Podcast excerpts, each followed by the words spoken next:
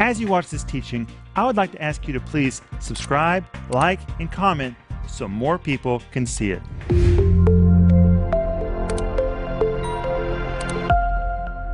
Welcome to Home Group. My name is Rick Renner, and we have had quite a week talking about the signs we're going to see just before Jesus comes. I wish you could have heard the conversation before the camera just started, because we've been talking about monsters and fearful sights at the end of the age and things descending from the heavens, because Jesus prophesied all of that in Luke chapter 21, and we're going to talk about all of that next week. I think I know what the signs are descending from the heavens. You do? I think I do. Well, hold on, because we want to know next week when we get to that subject. And monsters. And monsters. All right. You know what? You may not have known that Jesus predicted monsters, but when he said fearful sights, it is the Greek word for monsters. That is the only way that word was used in the first century. Jesus was prophesying the arrival of monsters at the end of the age. What in the world could he be referring to? Well, we're going to give you some possibilities next week in a home group. But tonight, we're going to go on in Matthew chapter 24. But first, I want to say welcome to Denise Renner. Hey, sweetie. Thank you, Rick. Welcome home group. We love you. Amen. Paul? Thank you. Friends, if you have not subscribed, please subscribe. Please comment. Comment if this video is going live and you're watching it right now. Comment in the live section. Comment if you're watching it in the recording. Visit Renner.org. There's more available for you there. And please send us your prayer request at prayer at Renner.org. We pray for you, but if you send us your prayer request, we'll be able to be more effective in our prayers because we truly want the Lord to help you. Joel? Well, I just want to say, Hunger, thank you for joining us tonight. And I want to say that every part of the Bible is important. And I don't know very many people who study these verses of the Bible, but I think every part of the Bible is written for a purpose, and we need to understand what the purpose is. We often say that Jesus didn't say these things to scare us, He gave these things to prepare us. And I think we need to know what we need to be prepared for. And I think that's encouraging, and I just encourage you to study these scriptures on your own. Research what they mean and find people who do study them. I think it's very, very good. Well, you know what? For years, I never taught anything having to do with the last days. Denise, you know, for years and years, people even asked me, what did I believe about the last days? You never said. I never said. I never took a position because it seemed that it alienated people if they were on the other side. And I want to reach everybody. I didn't want to alienate anybody. And then, maybe 10 years ago, God began to really deal with me about the last days, and that as his spokesman, I had a responsibility to speak what the Bible says. And I began to really dive into the scriptures to see what the Bible says about the last days. What does the Bible say about the rapture of the church? If you want to know what I believe about the rapture of the church, I believe in the rapture of the church. And I really cover it thoroughly in my series called The Coming of the Antichrist. You should get it. Go to our website to order it. That is a powerful series. It'll open your eyes. But anyway, I decided what I believed about all of that, and I've been speaking about it for a number of years now. And I wrote a book which is called Signs You'll See Just Before Jesus Comes. And you know what, guys? I wrote this a number of years ago. I'm amazed at how accurate this book is. Wait till you read what I wrote about pandemics. It is amazing. When you read about it, it sounds like I wrote it this year. I wrote it years ago, but you know why? Because Jesus is accurate. Jesus is accurate. You need to get this book. And it comes with a whole series called Signs You'll See. Just because Jesus comes, you can order them together, you can order them separately. And we're offering you our download for free that goes with it Signs You'll See Just Before Jesus Comes. And we're also offering you my book called Last Days Survival Guide. The back of the book says, God wants you prepared for these perilous times. We can be prepared.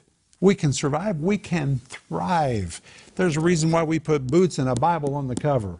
You got to grab your spiritual boots, grab the Word of God, and say, hey, we're going to blaze through this season with the power of God and the Word of God.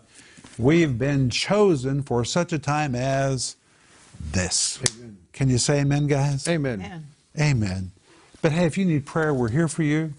We would love to pray for you.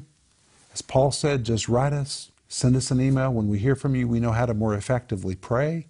You can write us prayer at Renner.org or call us 1 800 742 5593. But guys, tonight we're going to go back to Matthew 24. Are you ready?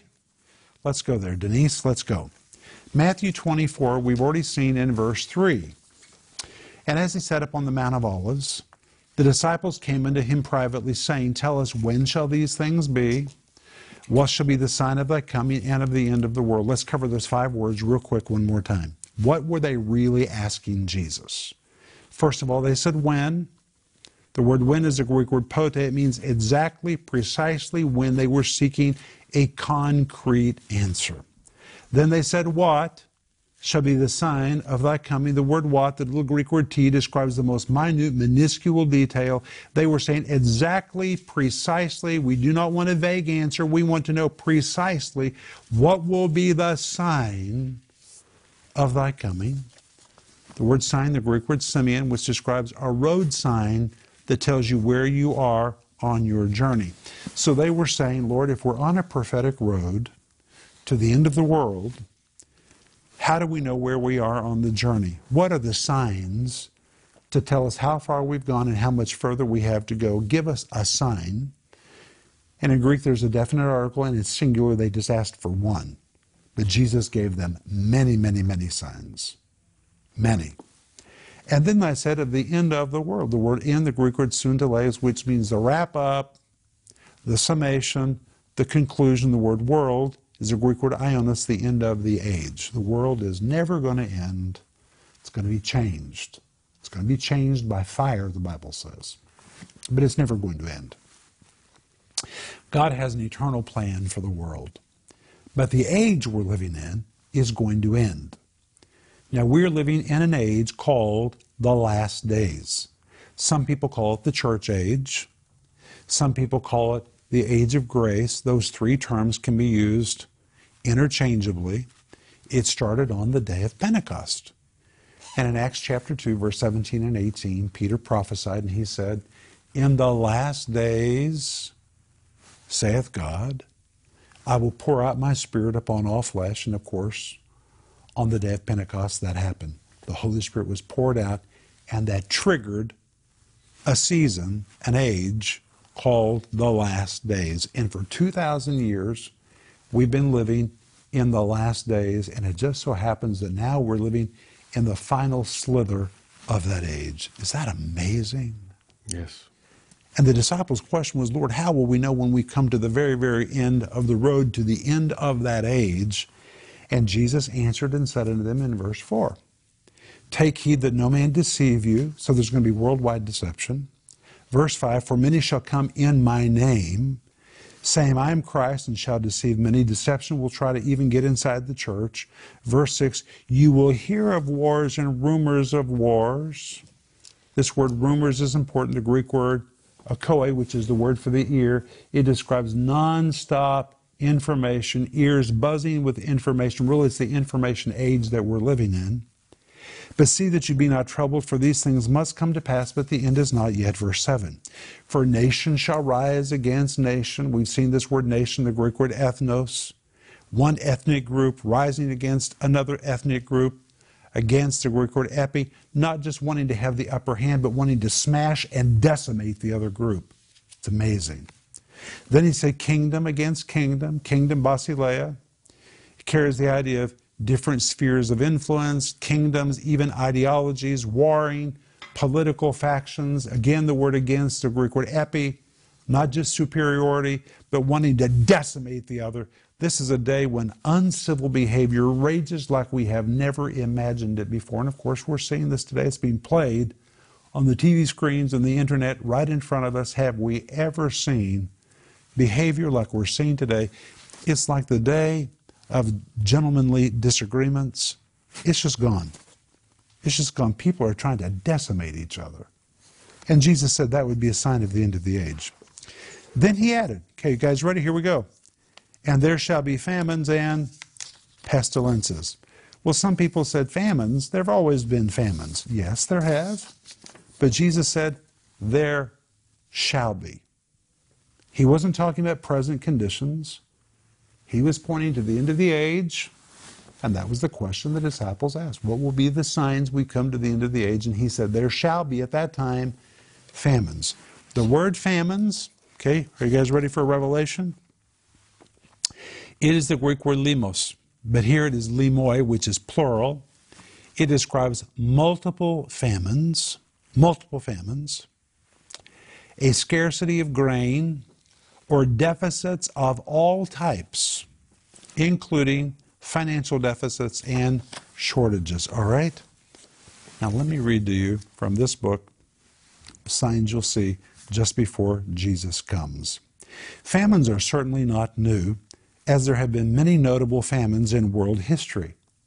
But according to Jesus, there will be a scarcity of food in many parts of the world toward the end of this era, just before he comes. Well, my friend, there really is famines today. The word famines comes from the Greek word that literally describes a scarcity of grain. Because the word is used in plural, it depicts multiple famines and multiple scarcities that will occur simultaneously in various parts of the world at the very end of the age. It not only refers to physical hunger, and it's true that there is physical hunger, but it also includes much more than that. But let me say a word about physical hunger the day that we're living in. Right now, there's nearly 8 billion people on the planet. Almost 1 billion people go to bed hungry every night. Think about that number. 1 billion people who are malnourished because they do not have enough to eat. And you know what contributes to this? One of the biggest contributors? Wars and rumors of wars. Because of wars, major people groups have been displaced. They've been evacuated. They fled for their life. They've lost their jobs. And not only did they lose their jobs, they got sick with pestilence and famine in the process of moving and huge populations that are in movement, starving. All of these things are interconnected. And I just want to read you two verses that I think really have relevance for us at the end of the age. In Proverbs 19, verse 17, Proverbs says, He that has pity upon the poor lends to the Lord, and that which he hath given will the Lord pay him again. Proverbs 21:13 says, Whoso stoppeth his ears at the cry of the poor, he also shall cry himself, but shall not be heard. And these verses tell us that if you're a Christian living at the end of the age, then you're going to have a unique opportunity to do something for people that are hungry. And we have a responsibility to do something. You say, Well, I don't know how to do something. Then find an organization in your city that feeds the poor. Today, there's a lot of hungry people in your nation.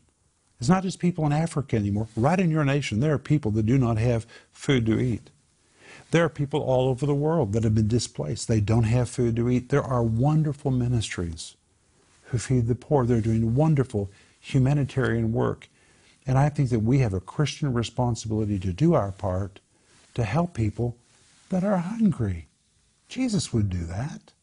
And we need to do that. And the Bible says, when you lend to the poor, you lend to the Lord, and the Lord will repay you. And if you don't respond to the poor when you get in trouble, your prayers will not be heard. That's pretty strong. That's why in Moscow we have an outreach to help people that are hungry. We feed people that are homeless. We have that Christian responsibility, and we need to do more, and we're doing our best. Amen. Amen, Paul? Amen.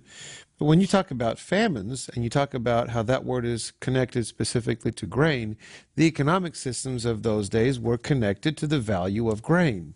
Well, that's the next point, Mr. Renner. Listen to this. Similar to how our economic systems are connected to the price of oil Or the stock market. or the stock market. Back right. then, it was connected to the price of grain. Okay, if you think this word famine only has to do with food, well, it partly has to do with food. It's a scarcity of grain.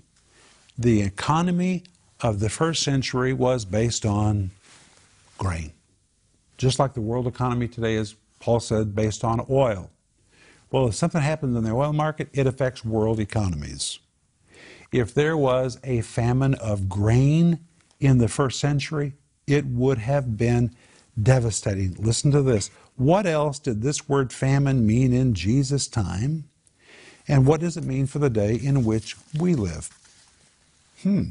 The word famine describes a scarcity of grain. The economies of Jesus' day were largely based on grain. That is one reason why nations like Egypt were considered to be so prosperous. They had a lot of grain. Egypt, in particular, was a huge source of grain in the world at that time, but just think what would have happened if Egypt had experienced a famine of grain. A scarcity like that would have plunged the economies of the world at that time into chaos. In the ancient world, economies were based on grain, so a shortage of grain would have resulted in an economic shaking. A shortage of grain would have financially debilitated the Roman Empire in the same way that a crash in the trade markets would affect the world today. So when Jesus used the word famines to depict widespread hunger in the last days, he was additionally forecasting a time that would come at the very end of the age when economic shortfalls and deficits would be so immense that these financial famines would affect global economies. This is a prediction of financial instability at the end of the age. And if you go to the Gospel of Mark, chapter 13, verse 8, Jesus says, There shall be famines and troubles, which means troubles are going to be connected to these financial shortages. It describes those that are stirred up, troubled, agitated, anxious, or upset. It can be translated as the word distress.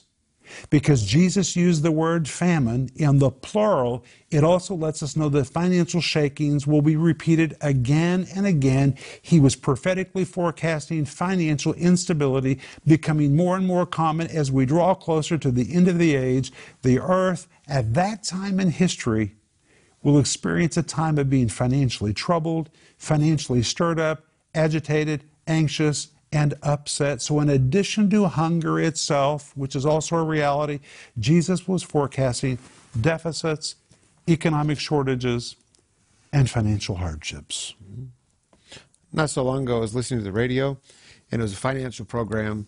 I like to listen to the radio when I drive, and uh, and they were talking about a financial crisis. But then they said the financial crisis of this year and the financial crisis of that year, and then the recent financial crisis. And towards the end of the program, I was confused.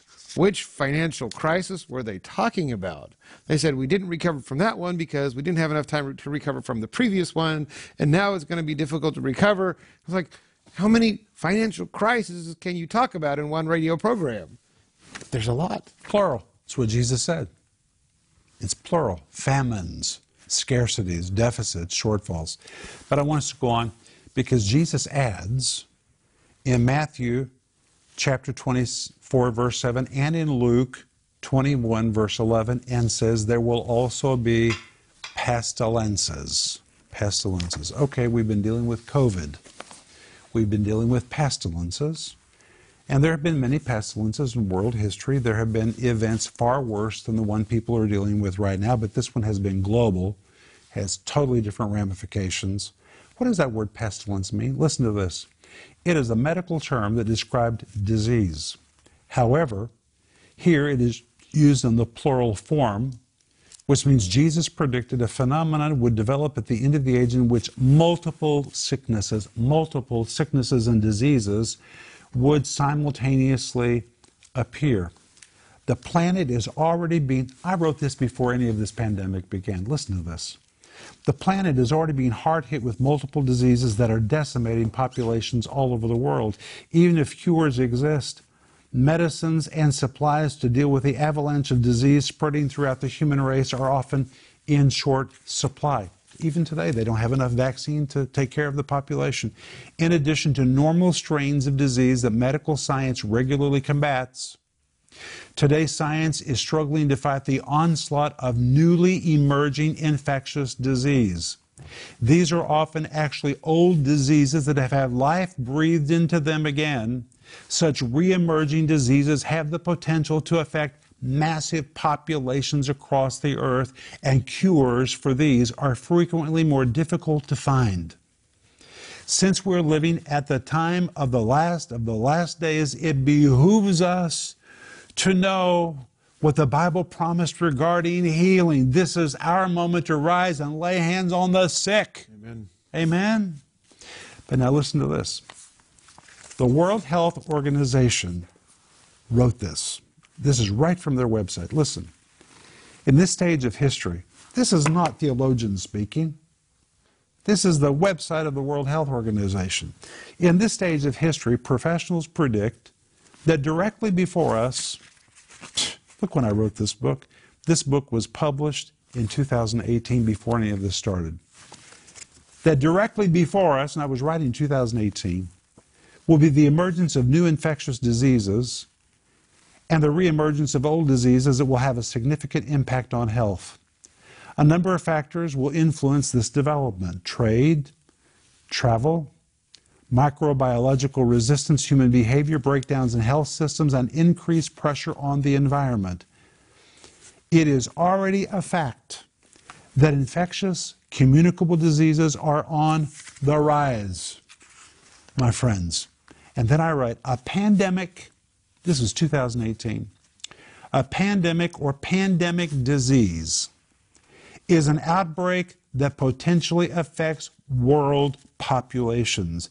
If, 2018, if a new or reemerging strain of this sort erupted, it could easily circulate among humans and rage across the planet as a pandemic.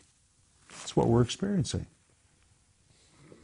And Jesus used this word disease in plural, which means there's not just going to be one, it's going to come again and again and again. And that's why I have said on previous home groups this is not the end of the story.